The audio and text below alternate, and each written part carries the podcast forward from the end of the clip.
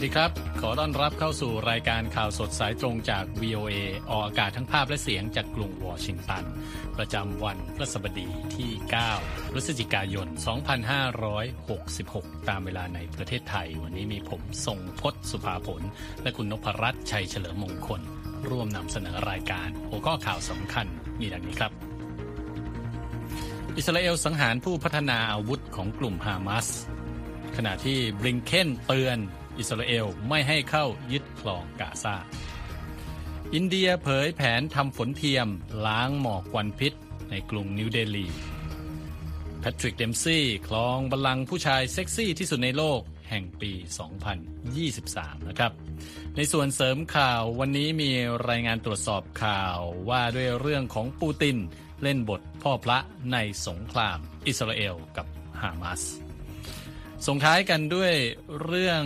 ของรายงานสำรวจที่ชี้ว่ากลุ่มผู้อพยพ ยิ้มสู้แม้เจอเรื่องยากในสหรัฐ เชื่ออนาคตสดใสรออยู่นะครับ ติดตามรายงานเหล่านี้ได้จาก VOA ภาคภาษาไทย กรุงวอชิงตันครับ ไปกันก่อนเช่นเคยนะครับ กับสถานการณ์ที่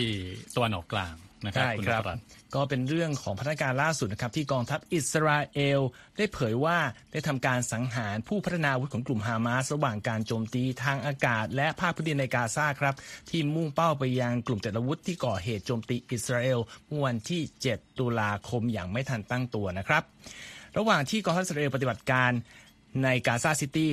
พลเมืองผู้บริสุทธิ์ชาวปาเลสไตน์ก็เดินหน้าอพยพจากตอนเหนือไปยังตอนใต้อย่างต่อเนื่องครับ ทางด้านองค์กรด้านมนุษยธรรมของสหประชาชาติได้ระบุว่าชาวปาเลสไตน์ราว 15,000 คน อพยพออกไปจากพื้นที่มณฑคาร ซึ่งเป็นตัวเลขที่มากกว่าช่วงไม่กี่วันมานี้ถึง 3 เท่าตัวครับคุณสมพศครับ นอกจากนี้นะครับทางสหประชาชาติยังเตือนว่าความหนาแน่นแออัดของผู้คนในค่ายผู้ลี้ภัยทางตอนใต้ของกาซานั้น ถึงระดับที่บอกว่าไม่สามารถรองรับผู้อพยพรายใหม่ได้แล้ว ขณะที่ผู้คนในกาซาราว2ล้าน3แสนคนต้องพลัดถิ่นฐาน และเผชิญกับสถานการณ์ด้านสุขอนามัยที่เลวร้าย รวมทั้งการขาดน้ำและเชื้อเพลิงที่เพียงพอด้วย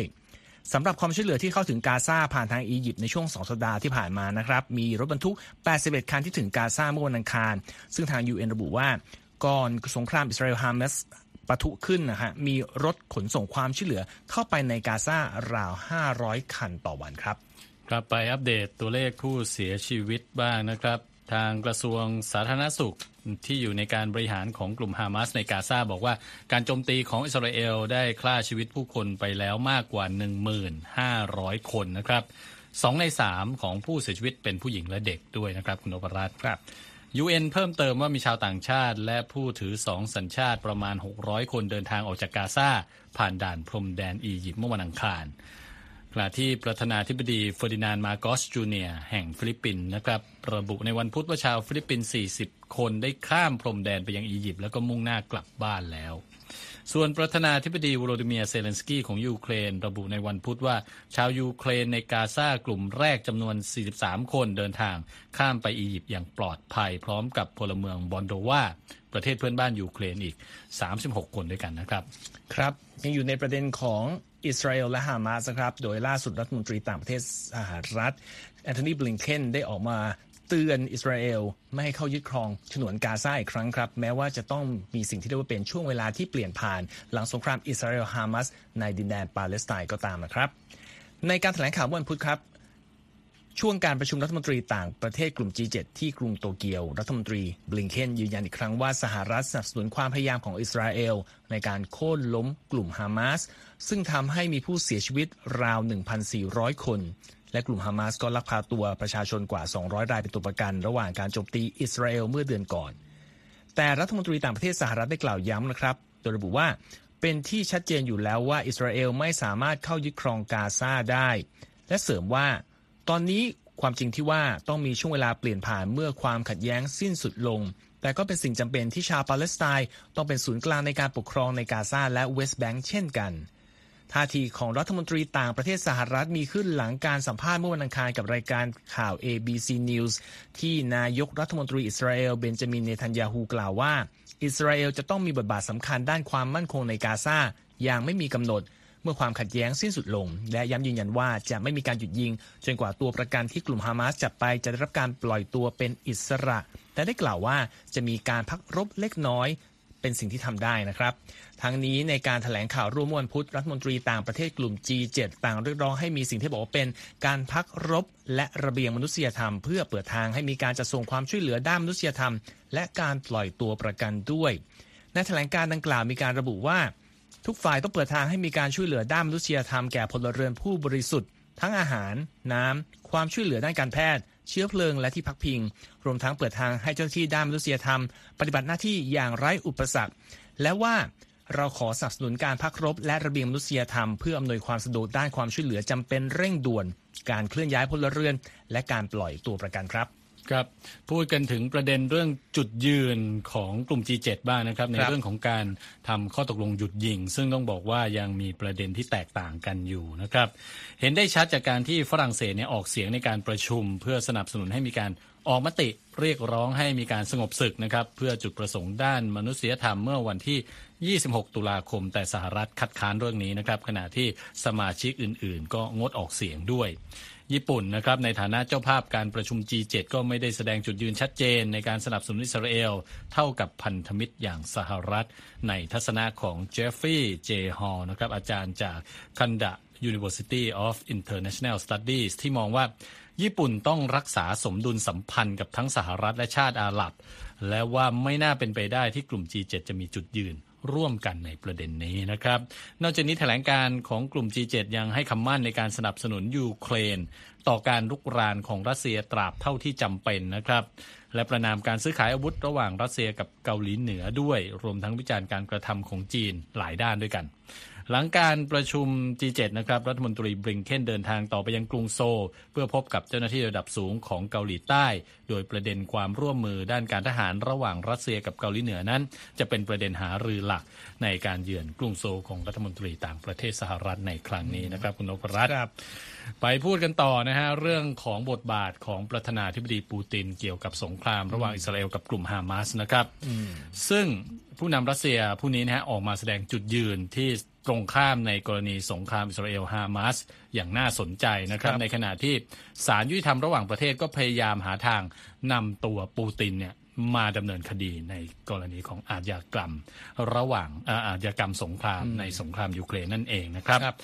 ฝ่ายโพลิกราฟของ VOA นะครับทำการตรวจสอบประเด็นนี้และคุณนพรัตน์มีรายละเอียดเรื่องนี้มาเสนอเชิญครับ ใช่ครับ ก็ต้องย้อนไปวันที่ 25 ตุลาคมที่ผ่านมานะครับ ที่ประธานาธิบดีวลาดิเมียร์ปูติน ได้หารือกับผู้นำหลักทางศาสนาของรัสเซียนะครับ แล้วก็มีการออกปากประนาม เหตุการณ์ความรุนแรงในสงครามอิสราเอลและฮามาสครับแล้วก็มีวิจารณ์ปฏิบัติการดาบเหล็ก หรือว่า Operation Sword of Iron ของอิสราเอลด้วย โดยคำที่ผู้นำรัสเซียพูดมีดังนี้นะครับ การต่อสู้กับการก่อการร้าย ไม่สามารถทำได้บนหลักการว่าด้วยการมีความรับผิดชอบร่วมกัน ที่นำไปสู่การเสียชีวิตของผู้สูงอายุ สตรีเด็กและครอบครัวทั้งครอบครัว โดยประชาชนหลายแสนคนต้องใช้ชีวิตโดยไม่มีที่พักอาศัย อาหาร น้ำไฟฟ้า และความช่วยเหลือด้านการแพทย์ใด ๆ เลย ความเห็นของผู้นำรัสเซียครั้งนี้มีออกมานะครับ ไม่นานหลังจากคณะผู้แทนอาวุโส ของกลุ่มฮามาสเดินทางมากรุงมอสโก เพื่อหารือกับเจ้าหน้าที่ระดับสูงของรัฐบาลเครมลินครับ คุณสมพศครับ และจริง ๆ แล้วหลังจากสงครามปะทุไปได้ราว 9 วันนะครับ ประธานาธิบดีปูตินเองเนี่ยก็ได้ต่อสายโทรศัพท์หาเบนจามินเนทันยาฮูนายกรัฐมนตรีอิสราเอลในวันที่ 16 ตุลาคมด้วย แล้วก็บอกมีการแสดงความเสียใจต่อครอบครัวของเหยื่อการโจมตีที่เกิดขึ้นวันที่ 7 ตุลาคม แล้วก็บอกกับผู้นำอิสราเอลว่า เหตุการณ์ความเกลียดชังและภาวะความปรปักเป็นปรปักต่างๆ นั้น ควรจะยุติได้แล้ว แล้วก็บอกด้วยว่ารัสเซียจะดำเนินตามแผนเพื่อป้องกัน สิ่งที่บอกเป็นมหันตภัยทางมนุษยธรรมในฉนวนกาซาด้วย แล้วก็บอกว่าจริง ๆ แล้วปฏิบัติการของอิสราเอลเนี่ยอาจจะทำให้เเกิดการเสียชีวิตของพลเรือนในระดับที่บอกว่าไม่อาจมีการยอมรับได้อย่างเด็ดขาด สิ่งน่าสนใจคือการใส่ออกซึ่งความมีมนุษยธรรมของปูติน รวมทั้งเสียงเรียกร้อง ให้มีการปกป้องพลเรือนในครั้งนี้เนี่ยมันเกิดขึ้นหายตัวเองอย่างที่คุณทรงพจน์บอกกำลังเผชิญข้อหาอาชญากรรมสงคราม และการฆ่าล้างเผ่าพันธุ์ ประชาชนในยูเครนตามหมายจับของศาลโลกอยู่ครับ ครับ อยากให้คุณนพรัตน์พูดถึงประเด็นนี้หน่อยเรื่องของอการที่เขาถูกออกหมายจับนะฮะในในคดีอาชญากรรมสงครามเนี่ยพูดถึงประเด็นนี้ย้อนกลับไปเป็นอย่างไรครับ คือเขาบอกว่าตั้งแต่ปูตินเนี่ยขึ้นมาดำรงตำแหน่งมีอำนาจในรัฐบาลเครมลินในช่วง 20 ปีนะครับเริ่มต้นที่ตำแหน่งนายกรัฐมนตรีในปี1999 รัสเซียเองเนี่ยถ้าไม่ได้เริ่มทำการก็ไปมีส่วนร่วม กับสงครามหรือว่าภาวะขัดแย้งต่างๆ ที่ทำให้มีพลเรือนเสียชีวิต เขาบอกว่าหลายแสนคนนะครับในหลายจุดเชชเนียซีเรียและล่าสุดคือยูเครนด้วย มาดูกันที่ของเชชเนียก่อนครับบทบาทของปูตินนะครับตามที่โพลิกราฟตรวจสอบคือเมื่อเดือนกันยายนปี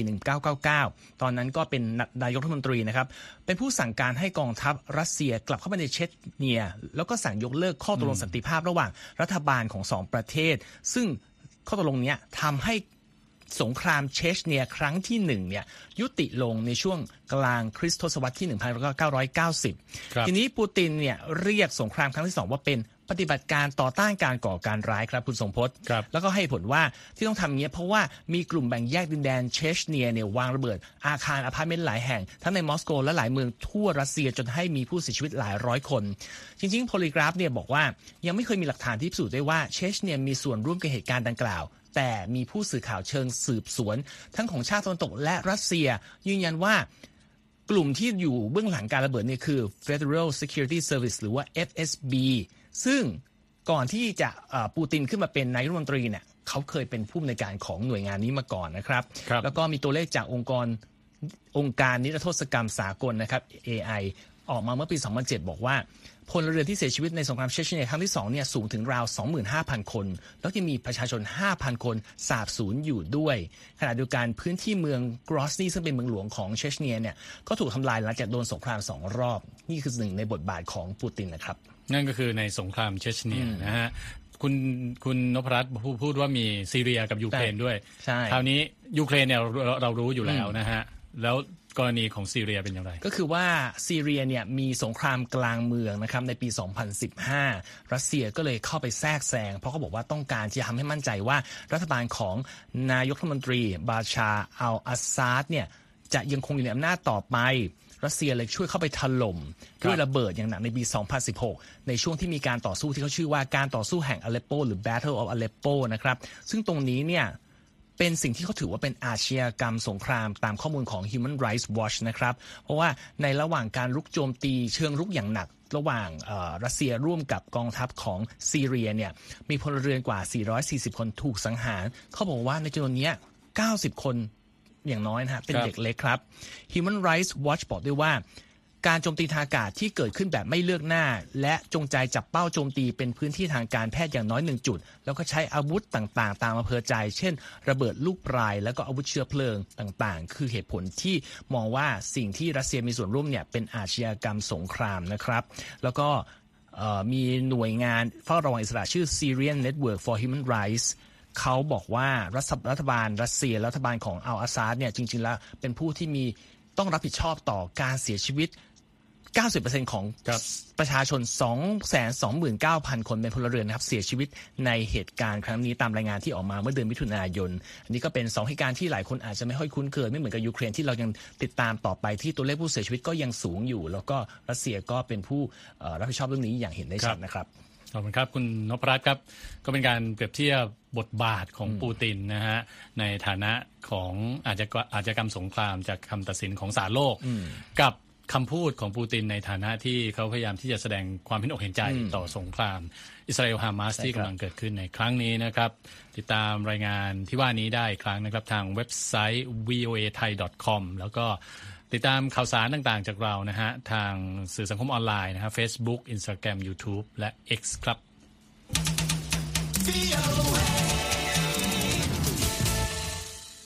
ไปต่อที่ประเด็นหนักอีก เรื่องหนึ่งนะฮะคุณนพรัตน์คือประธานาธิบดีโจไบเดนแห่งสหรัฐนะครับ กับประธานาธิบดีสีจิ้นผิงเนี่ยมีความคาดหมายว่าจะมีการพบกันระหว่างการประชุมความร่วมมือทางเศรษฐกิจ ในภูมิภาคเอเชียแปซิฟิกหรือเอเปกในสัปดาห์หน้าที่นครซานฟรานซิสโกของสหรัฐนะครับ แต่มีประเด็นเรื่องของไต้หวันนะฮะซึ่งทั้งคู่เนี่ยแน่นอนมีจุดยืนที่แตกต่างกันมาก แล้วก็ว่ากันว่า นักวิเคราะห์ก็มองนะครับว่าผู้นำทั้งสองเนี่ยอาจจะไม่ได้ให้พื้นที่ในการหารือเรื่องนี้มากนักอาจจะเป็นการ เพราะไม่ต้องการทำให้บรรยากาศการเจรจาสุยเสียไปนะครับคาริสเทมเพิลแมนนักวิจัยจาก Hoover Institution ของ Stanford University นะครับกล่าวกับ BOA ว่าทั้งสองฝ่ายมีเรื่องที่จะพูดเกี่ยวกับไต้หวัน แต่นี่ไม่ใช่บรรยากาศที่พวกเขาจะนั่งแล้วก็สนทนากันตรงๆ เกี่ยวกับท่าทีที่แต่ละฝ่ายมีในเรื่องนี้นะครับ เทมเปอร์แมนกล่าวด้วยว่าจะมีการเลือกตั้งในไต้หวันในเดือนมกราคมนี้ ซึ่งอาจจะมีการเปลี่ยนแปลงขึ้นดังนั้น แต่ละฝ่ายจึงไม่มีแรงจูงใจที่จะมีท่าทีหนักหน่วง หรือทำให้อีกฝ่ายลุดออกจากแนวทางที่เป็นไปได้ในช่วง 2-3 ปีที่ผ่านมานะครับ ต้องบอกว่าช่วงไม่กี่เดือนที่ผ่านมามีความพยายามทั้งจากสหรัฐและจีนนะครับในการรื้อฟื้น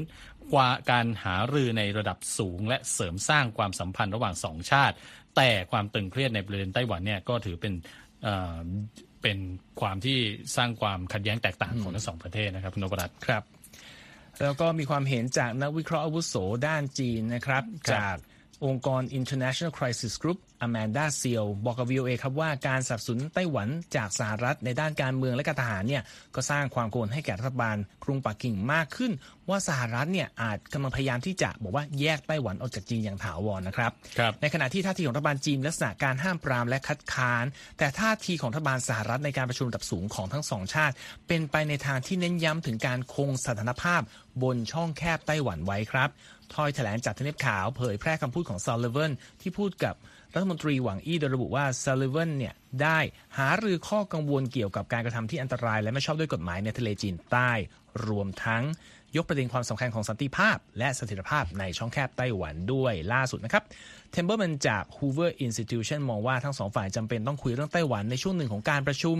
แต่คาดว่ามันคงเป็นไปตามแบบแผนซะมากกว่า ซึ่งก็จะส่งผลดีต่อผู้นำทั้งสองชาติด้วยเช่นกันครับครับจากเรื่องของภูมิศาสตร์การเมืองโลกนะครับไปเรื่องของสภาพภูมิอากาศบ้างนะครับ เป็นเรื่องของเอ่อภัยพิบัตินะฮะว่าด้วยฝุ่นควันพิษ ที่อินเดียนะครับ รัฐบาลกรุงนิวเดลีก็เปิดเผยแผนทำฝนเทียมนะครับ เพื่อล้างหมอกควันพิษที่ปกคลุมท้องฟ้าของเมืองหลวงอินเดียในช่วงหนึ่งสัปดาห์ที่ผ่านมาสำนักงงานสิ่งแวดล้อมกรุงนิวเดลีกล่าวว่าอาจจะเริ่มทำฝนเทียมในวันที่ 20 พฤศจิกายนนี้นะครับขึ้นอยู่กับสภาพภูมิอากาศและการรับรองด้านกฎหมาย โดยจะมีการยื่นข้อเสนอเกี่ยวกับแผนนี้ให้ศาลสูงอินเดียพิจารณาในวันศุกร์นะครับ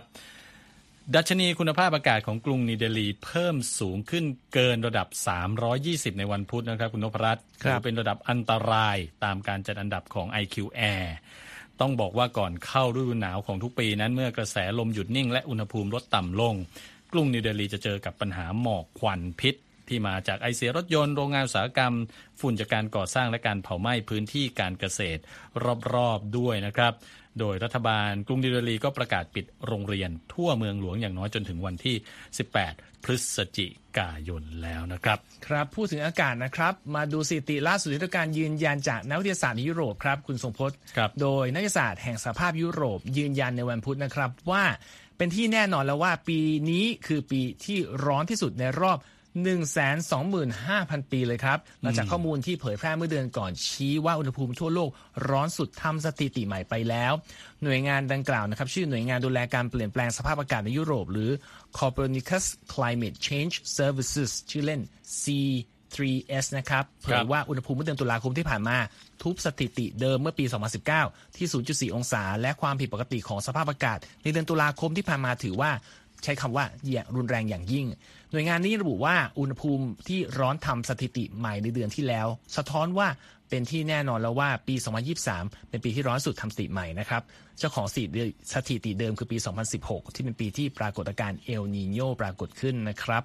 อุณหภูมิโลกที่สูงขึ้นก็เป็นผลมาจากก๊าซเรือนกระจกที่มีการปล่อยมาอย่างต่อเนื่องจากกิจกรรมของมนุษย์พ่วงด้วยปรากฏการณ์เอลนีโญที่เกิดขึ้นในปีนี้ด้านอุณหภูมิเฉลี่ยทั่วโลกในเดือนตุลาคมสูงกว่าปกติ ในเดือนตุลาคมราว 1.7 องศาเซลเซียสครับครับ ไปที่เรื่องของดัชนีหุ้นบ้างนะครับ ดาวโจนส์วันนี้ลดลง 40 จุดนะครับ ปิดที่ 34,112 จุด Standard Poor's เพิ่มขึ้น 4 จุด ปิดที่ 4,383 จุด NASDAQ เพิ่มขึ้น 11 จุดนะครับ ปิดที่ 13,650 จุด ส่วนอัตราแลกเปลี่ยนวันนี้ 1 ดอลลาร์แลกได้ 35 บาท 53 สตางค์นะครับ วันนี้นะฮะคืนนี้ เราติดตามอย่างหนึ่งก็คือดีเบตครั้งที่ 3 ของผู้สมัครชิงตำแหน่งประธานาธิบดีนะฮะของพรรครีพับลิกันดีเบตรอบที่ 3 แล้ว แต่ก็ยังคงเป็นรอบที่อดีตประธานาธิบดีสหรัฐโดนัลด์ทรัมป์เนี่ยไม่ได้เข้าร่วมการดีเบตนะฮะแต่ว่าจะไปหาเสียงในชุมชน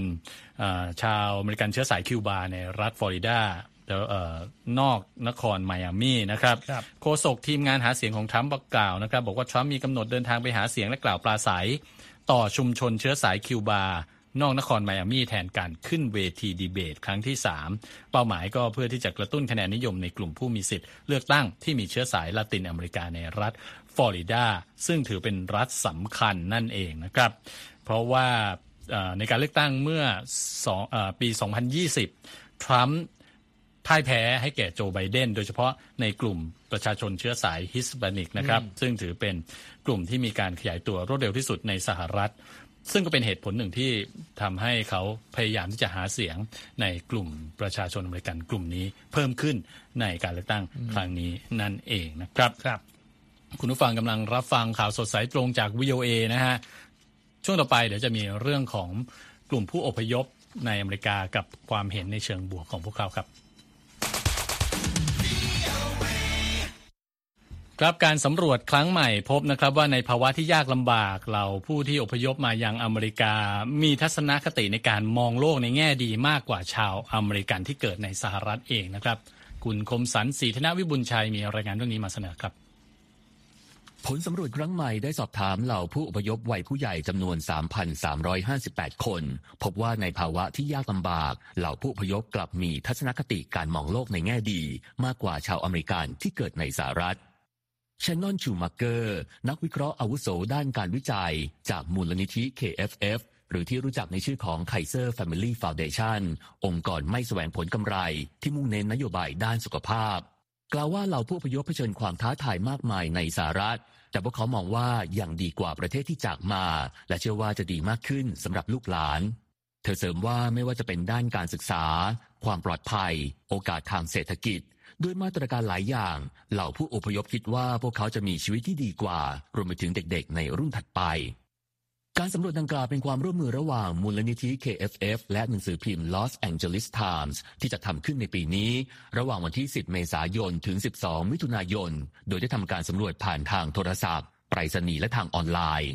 แบบสอบถามดังกล่าวมีทั้งสิ้น 10 ภาษา ซึ่งคัดเลือกมาจากภาษาที่ถูกใช้มากที่สุดในสหรัฐ ได้แก่ภาษาอังกฤษ สเปน จีน เกาหลี เวียดนาม โปรตุเกสครีโอเฮติ อาหรับ ฝรั่งเศส และตากาล็อก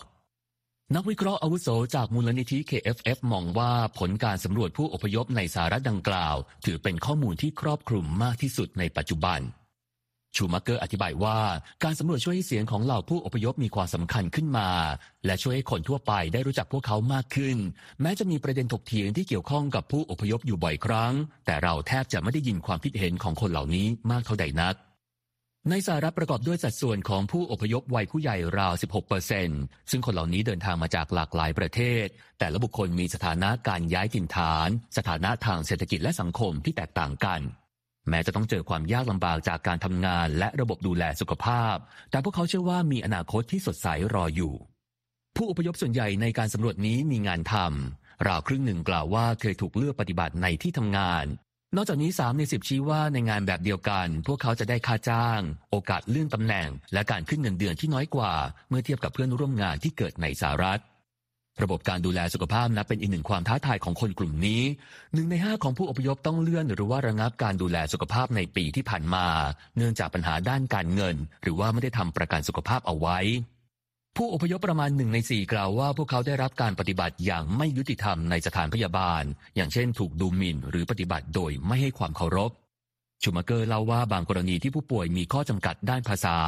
ผู้ให้บริการด้านสุขภาพจะไม่สามารถอธิบายรายละเอียดได้ และบางครั้งก็ไม่มีล่ามภาษาไว้คอยช่วยเหลือ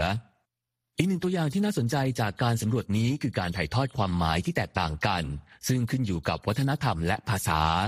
อย่างเช่นในการสำรวจใช้คำว่าเลือกปฏิบัติ แต่ผู้อพยพบางคนอาจเลือกใช้คำว่าการกันแกล้ง หรือการกระทำของคนที่ใจร้าย เพื่อป้องกันข้อผิดพลาดที่อาจจะเกิดขึ้นจากการสื่อสาร เหล่านักวิจัยได้ตั้งคำถามแบบเฉพาะเจาะจง แม้ตัวผู้ถูกกระทำจะไม่ได้เรียกสิ่งนั้นว่าถูกเลือกปฏิบัติ แต่จากคำถามจะสามารถนำมาพิจารณาประสบการณ์ของพวกเขาได้ชัดเจนมากขึ้น อย่างเช่น คุณเคยไม่ได้รับค่าจ้างครบถ้วนตามชั่วโมงทำงานหรือไม่ หรือคำถามที่ว่าคุณเคยถูกข่มขู่ บอกว่าจะส่งกลับประเทศของคุณหรือเปล่า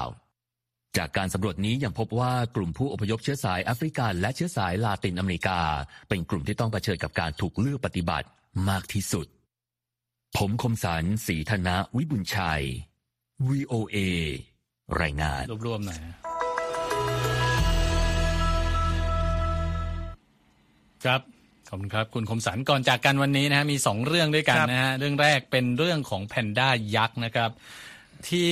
จีนส่งมาประจำอยู่ที่สวนสัตว์แห่งชาติสมิธโซเนียนในกรุงกรัววอชิงตันเมื่อ 23 ปีที่แล้ว ตอนนี้ครับกำลังเดินทางกลับจีนแล้วนะฮะ ท่ามกลางความสัมพันธ์ทางการทูตที่ตึงเครียด ระหว่างจีนกับสหรัฐ เหมยเซียงและเทียนเทียนนะฮะเดินทางมาสหรัฐเมื่อปี 2000 กลายเป็นขวัญใจของผู้คนที่มาเยี่ยมชมสวนสัตว์กรุงวอชิงตัน ขณะนี้อายุ 25 และ 26 ปีตามลำดับนะครับ 3 ปีก่อนแพนด้าคู่นี้มีลูกน้อย เชื่อว่าเสี่ยวฉีจี้นะฮะแปลได้ว่ามหัศจรรย์ตัวน้อย ทั้ง 3 ตัวเนี่ยจะเดินทางข้ามโลกเป็นเวลา 19 ชั่วโมง กลับไปยังภูมิลำดาภูมิภูมิลำเนาที่มณฑลเฉิงตูประเทศจีนนะครับ การเดินทางกลับประเทศจีนครั้งนี้จริงๆ แล้วมีการระบุไว้ในข้อตกลงในสัญญานะฮะแต่หลายคครันบมองว่าความขัดแย้งทางภูมิภูมิรัฐศาสตร์ระหว่างรัฐบาลสหรัฐกับจีน ก็มีส่วนสำคัญไม่น้อยเช่นกันนะครับครับสำหรับทูตแพนด้าจีนที่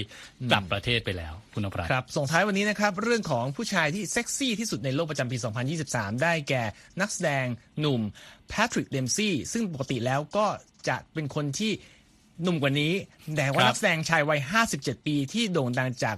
บทบาทในซีรีส์ Grey's Anatomy สุดท้ายก็ชิงตำแหน่งนี้มาจากกัปตันอเมริกาคริสเอแวนส์ซึ่งได้ตำแหน่งนี้ปีที่แล้วไปหมาดๆเจ้าตัวบอกว่าไม่เคยคิดเลยว่าจะได้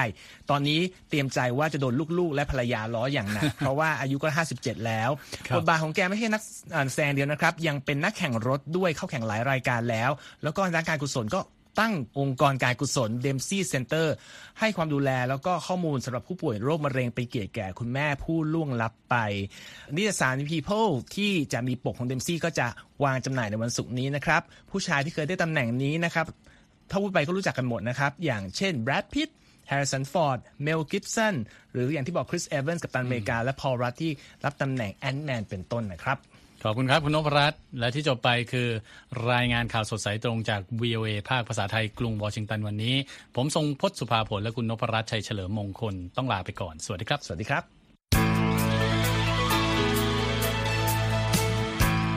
ครับและที่จบไปเป็นรายการจาก VOA ภาคภาษาไทย รายงานสดส่งตรงจากกรุงวอชิงตันประเทศสหรัฐ คุณผู้ฟังสามารถติดตามข่าวสารจากทั่วโลกได้ในทุกที่ทุกเวลา ที่เว็บไซต์ voa thai com รวมถึงทุกช่องทางในโซเชียลมีเดีย Facebook YouTube Twitter และ Instagram เริ่มต้นวันด้วยการอัปเดตข่าวสารจากทั่วโลก ผ่านรายการข่าวสดสายตรงจาก VOA ภาคภาษาไทย และสุดสัปดาห์กับ VOA ทั้งยังเรียนรู้เรื่องราวทางวัฒนธรรม และไลฟ์สไตล์ผ่านรายการภาษาอังกฤษแบบอเมริกันของเรา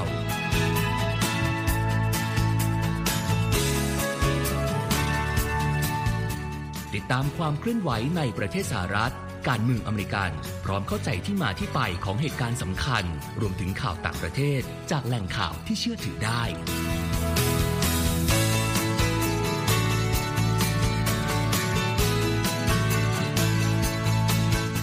นอกจากนี้ VOA ยังมีบทสัมภาษณ์และคอนเทนต์แบบ Exclusive จากบุคคลที่น่าสนใจหลากหลายวงการ และยังมีเรื่องราวของคนไทยในประเทศสหรัฐอีกด้วย